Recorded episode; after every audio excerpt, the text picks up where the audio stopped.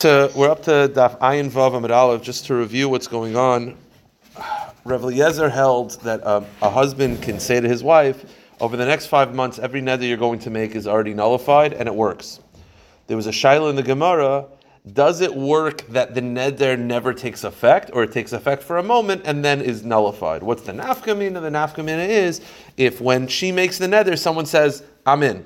So if the neder never takes effect, there's nothing to hold on to. If the nether takes effect for a second, then the second person's nether takes effect. It's fine. So that's the shaila. Basically, is the nether never chal, or it's chal and then it's removed? So we brought a proof yesterday. We brought a proof from the Reisha. The proof was that, again, we just started. A minute in. Okay. So the just 1 second. So the shaila is, again, is it chal, or is it chal for a second and then batal, or is it not chal at all? So the Gemara's proof was, we had yesterday, the proof was from the following argument. The major shaila between Rav Eliezer, the major argument that Rav Eliezer has of why this works, again, the chomer against it, forget about the mechanics of it, whether it's not chal or it's chal for a second, then forget about it. But what's the iker shaila? What's the reason why Rav Eliezer feels that it works? It's very simple. He always has an argument that if I'm able to nullify a vow that exists, I definitely can prevent. Prevention is always easier in halacha than uprooting. That's his argument. So if I could uproot something that exists, I definitely can prevent something from taking effect. It's easier to prevent an engagement than to break an engagement. It's easier to prevent prevent jail time than getting out. It's always easier to prevent than to get out. So Rav Eliezer says, if I could remove a vow which exists, I definitely can prevent it. Fine. Now, in that argument, Rav Eliezer, the Rabbanan responded no. The Rabbanan said, your argument is completely flawed. Who said that it's easier to prevent than to uproot? I'll prove it to you from a mikveh, right? A mikveh removes tumah, doesn't prevent tumah. So you see. And then they said, but the opposite is also true. You have a person that if a person takes a ring that's tameh and swallows it and then vomits it out, it's still tameh. The body doesn't remove tumah. But if you were to take a tahor ring, put it in your mouth, walk into a cemetery, leave the cemetery, then regurgitate it, the ring is tahor because it prevents. So the Rabbanan's point of that argument was... Is that a svar? No, they're just saying... Their point is just sometimes in halacha, prevention is easier, sometimes removal is easier. No, I'm saying bring a ring in your mouth. No, it's all based on psukim. So the point is, their argument is sometimes prevention is easier, sometimes removal is easier. That's their argument. But what's the point for our discussion? We were having a shaila, does Rav Eliezer hold, is it prevention? Is it doesn't take effect, or it takes effect and then is removed? Now when it comes to the ring, right, Rav Eliezer's, they're comparing Rav Eliezer's argument to the case of the ring. The case of the ring, you put the ring in your mouth when it's pure, walk into a cemetery, and then leave, and it was prevention. It wasn't that it wasn't tummy for a second then removed. There was no removal. It was pure prevention. So you see that the Rabbanans obviously understood Rav Eliezer's argument as he holds it's pure prevention. Again, we had a shiloh, according to Rav Eliezer, is it that the neder is completely prevented from taking effect, or it takes effect for a second then is removed? Well, if the Rabbanan are comparing it to the ring, it's complete prevention. So most likely, the neder is also complete prevention. That was what we ended yesterday. New Gemara. And therefore, it was totally removed. No, prevented. Prevention means... It does not take effect. Not that it takes effect, and that it does not take effect. And that's how obviously they understood his argument, because they're comparing it to the ring, which is complete prevention. Here's the problem. Ema seifa. The problem is the end of that brisa, they compare it, they wanted to just add, pile on arguments on Rav Eliezer. Again, their point is to prove that prevention is not necessarily easier than removal. Sometimes removal is easier, sometimes prevention is easier, and it's just each case is different. They specifically described it not as prevention in the end of it. They described it as tumah being removed. So the problem is we were going with the assumption that the way the Rabbanan were describing it was complete prevention, so most likely it's complete prevention. But if you look at the end of that brisa, that's how the Reisha they describe it. The problem is the end of the brisa, they describe it as instant removal, not prevention, but instant removal. So that's the problem. Okay, we're trying to figure out, according to Rav Eliezer, is it prevention or is it instant removal? That's the shaila. So they're comparing it to the ring, which is prevention. The problem is the end of the brisa. They describe it as instant removal. So that's the problem. Ema Seifa, look at the end of the brisa. Amr Leila Rav Eliezer. They said another argument to show that, again, Rav Eliezer's argument is that prevention or instant removal, whatever it is easier than removing it right now. They said that's not so true because it depends on the case. How so? In matbilin kli tamei li tahar. They said if you have, instead of a mikvah on a person, let's go with a vessel. You have a spoon that's tamei, right? What do? Dip it in the mikvah. It removes the tumah, right? If you dip it in the mikveh, will it prevent tumah from taking effect? No. So you see, removal is easier than prevention. But the way they describe it is, look at their words. Matbilin kli tamei litar. If you take a tamei vessel and you dip it, it removes the tumah. Yatbilu kli likeshet tamei yitar. You think if I put a tahar spoon, you think it'll cause instant removal later on? No. Meaning they were saying that if I take a tamei spoon and I dip it, now it'll remove the tumah. It's tahar. But if I take a tahar spoon and I put it in the mikveh now, and then 10 minutes later a tamei guy touches it, you think the tumah is removed? No. Okay. Now put their argument aside for a second. They're comparing, in the beginning they're comparing it to prevention. Now they're comparing it to instant removal. So which one is it? So the Gemara answers. Rabbanan loy kaimi lohin b'taimis Rav. The answer is, we were asking, according to Rav Eliezer, is it that he holds that the nedarim are prevented from taking effect, they don't take effect at all, or they take effect and then are instantly removed? So we're trying to bring proofs. The problem is the Rabbanan argue both sides. The answer is the Rabbanan don't know what his opinion is. They're not sure if his opinion is instant removal or it's prevention. Their argument is, however you hold, you're wrong. If you hold prevention, we disagree. If you hold instant removal, we disagree. The reason why they're using both arguments and they're using different terminology from the Reisha of the Seifa is because they don't understand what his opinion is based on. What do they agree with? No, they disagree with him. I'm saying they feel, again, Rav Eliezer's argument is that prevention is easier than removal. And they said, you see from Mikvah, that's not true.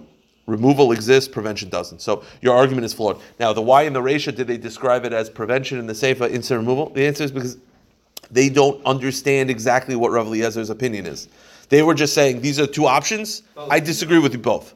The Gemara says, Loi kaim loim b'taimis Rav Eliezer, v'alchi kamerle. My svirlach, how do you hold? Yisrael ha'chaylin u'b'taylin. If you hold that if I make a neder, if I make a stipulation for the next 5 months, the nedarim don't take effect. If you hold that they take effect for a second and then are removed, that we disagree with you because of the vessels in the case of the mikveh.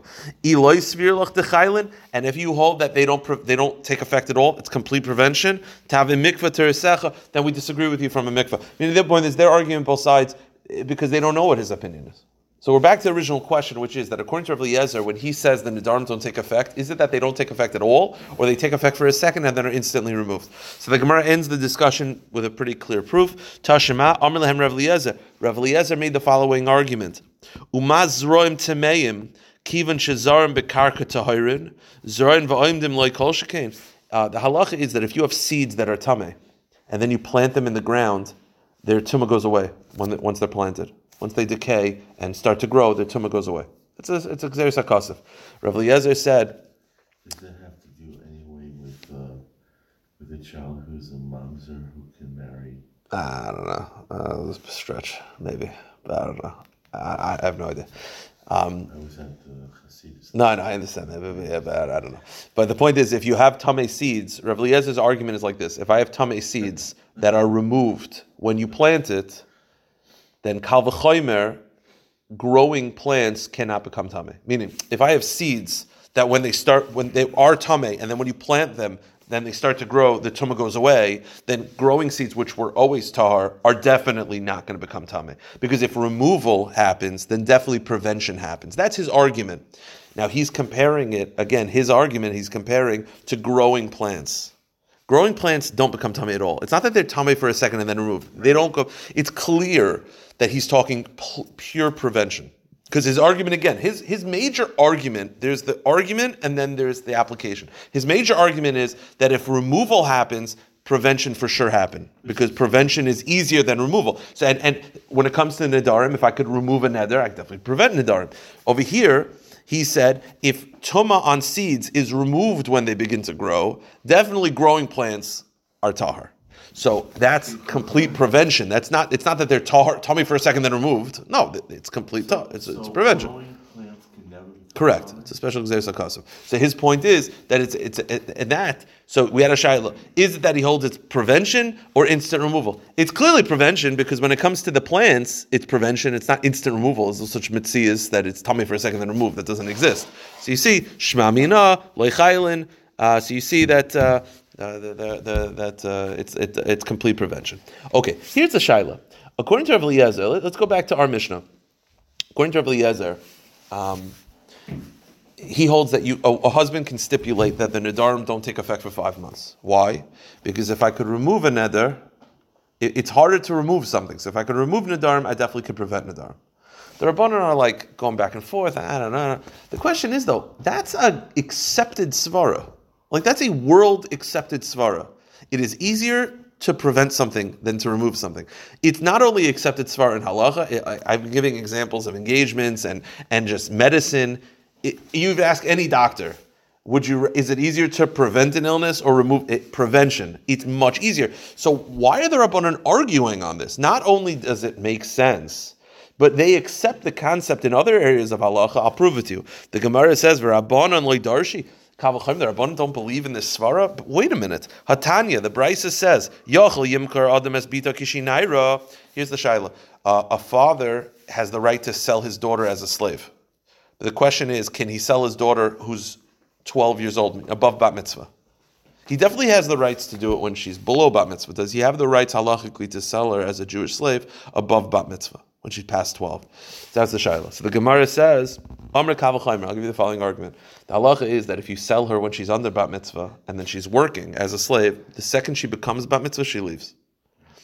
If she leaves, if 12 years old breaks slavery, it definitely prevents slavery, right? If when she turns 12 and she's already a slave, she gets to go free, then you definitely can't sell her. So if bas mitzvah breaks slavery, it definitely prevents. That's the Rabbanan said. So go to the next page. So the shaila is, everyone agrees with this svara.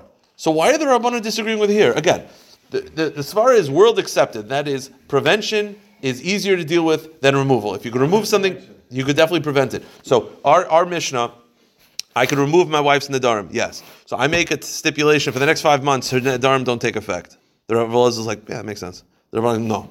Why not? They accept the svara. So the answer is very simple. It's even a little shocking that Gemara asked this. The Mishnah, they said their argument. Their argument is based on a pasuk. Isha yikimenu, isha yiferenu. That you could only, that whatever... that they could only remove nedarim if they could sustain nedarim, if you could mekayim the neder. The halacha is that if you tell your wife for the next 5 months, every neder you're going to make is officially mekayim right now. Does it work? No, because it doesn't exist yet.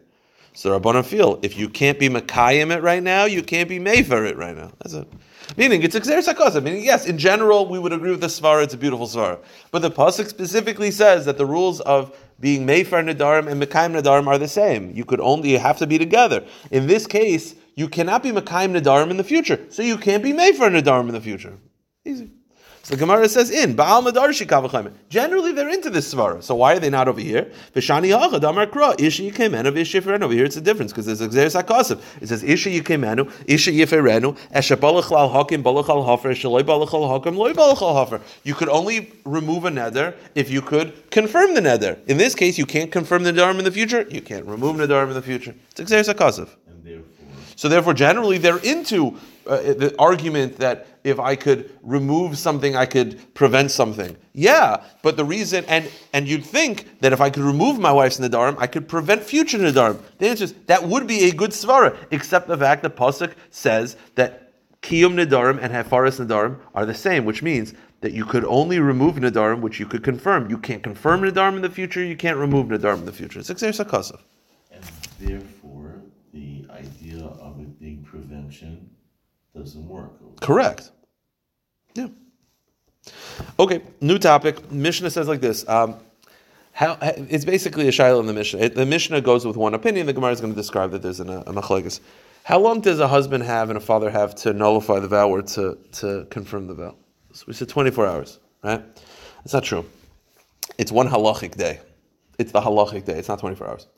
It's the day, which is the halachic day. Meaning until Shkia that day? Exactly. So if she makes the neder right after nightfall, you have 24 hours. If you make the neder an hour before sunset, you got an hour. You have to the end of the halachic day. That's the Mishnah says. Hafaris nedarim kol hayoyim. It's the husband has the right to nullify, and the husband and the father have the right to nullify the vow when they hear about it for that halachic, the halachic day that they hear about it. Yesh bedavar lahakol hachmer. That could be short. That could be long. Right? Ketzad. Nadra B'Leil Shabbos. I don't know why it says Friday night. Just maybe Chiddush. You could do it on Friday night. But the second Shabbos starts. Shabbos starts 6 o'clock. She makes a neder at 6 o'clock. So he has a full 24 hours to nullify the vow at 23 and a half, whatever. Almost a full 24 hours. Yefer B'Leil Shabbos B'Yom Shabbos. You have all Friday night, all Shabbos day. But Nadrim Chasheicha. But if, let's say, instead of Friday night, she made the neder an hour before Shabbos, you have an hour. That's it. So, the opinion of our Mishnah is that it's not 24 hours, it's the end of that halachic day. The Gemara now explains that's actually a machloikas tanoim. Tanya, hafaras nedarim kol hayoim. The first opinion is of our Mishnah, which is that it's the end of that halachic day. Rav Yose bar Yehuda, Rav Eliezer, Rav Shimon, Rav Yose, and Rav Eliezer, amru me'esleis. They say 24 hours. So, our Mishnah says the end of the halachic day. Rav Eliezer and Rav Shimon, Rav Eliezer and Rav Yose say it is 24, a full 24-hour period. Now, the Gemara, it's based on Psukim.